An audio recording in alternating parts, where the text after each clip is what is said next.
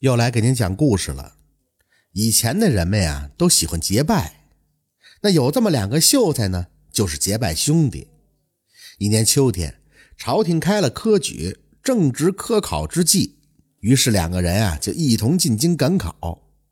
这一天走的是腰酸腿疼，哥俩就找个树荫的地方坐地上休息。那大秀才刚坐下，就看到旁边啊有个圆溜溜的东西。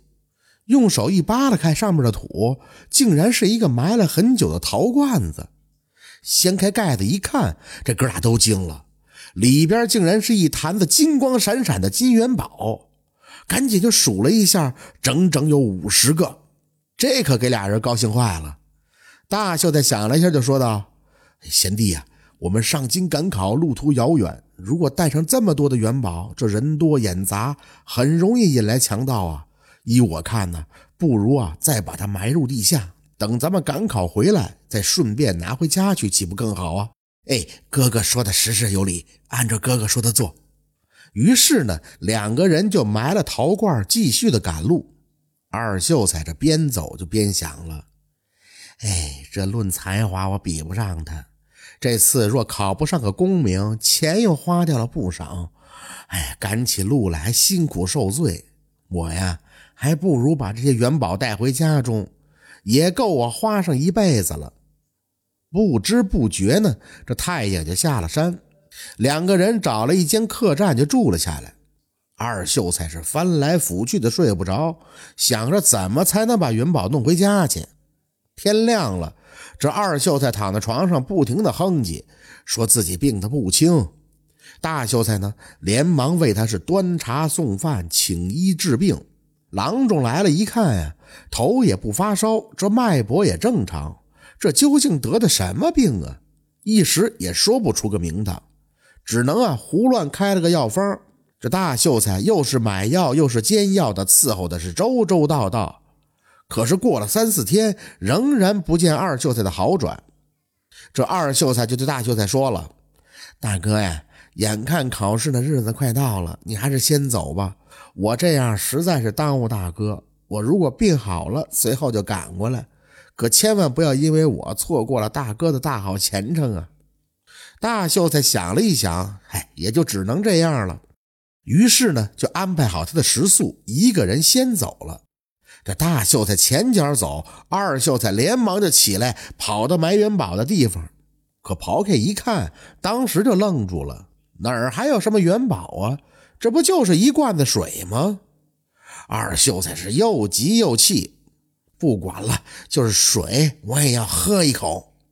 他就把罐子捧起来，还真的喝了一口，又胡乱的把罐子给埋了。心烦意乱的就往家走，不曾想啊，就因为喝了这口水，倒让这二秀才真的生了病。这肚子胀痛，四肢无力，勉勉强强的回到了家中。可这病情却日益的加重。再说那大秀才，因为照顾他那几天也没赶上应试，一心惦记这个兄弟，就急急忙忙的往回返。经过埋元宝的地方一看，土已经松动过了。刨开了再一看，元宝还在，可数了数，只剩下四十九个了。他心想。一定是这二秀才返回的时候啊，钱用光了，这才拿了一个当盘缠。大秀才就背起了元宝，星夜不停的赶路，家也不回的就去探望二秀才。两个人见面以后寒暄了几句，大秀才就问：“呃，贤弟呀，你回来的时候是否拿过一个元宝呢？你看现在只有四十九个了。”二秀才心想：“哎，这可真奇怪。”我拿的时候明明是水呀，他拿的时候怎么又变成元宝了呀？也知道自己的心亏了，后悔不已呀。想说真话又难开口，可转念一想，既然我们二人情同手足，就应该真心相待呀，要不然算个什么兄弟呢？于是。就把元宝变成水喝了一口的经过，一五一十的全都告诉了大秀才，并承认了自己当时自私自利的想法，希望大秀才能够宽容以待，原谅他。刚一说完，就觉得肚子里一阵的疼痛，哇的一声，竟然吐出了一个金元宝。说来也奇怪，元宝吐出来之后，病随即也就好了。这可真是心不成，元宝变水，占便宜反倒吃亏呀！感谢您的收听，喜欢听白好故事更加精彩。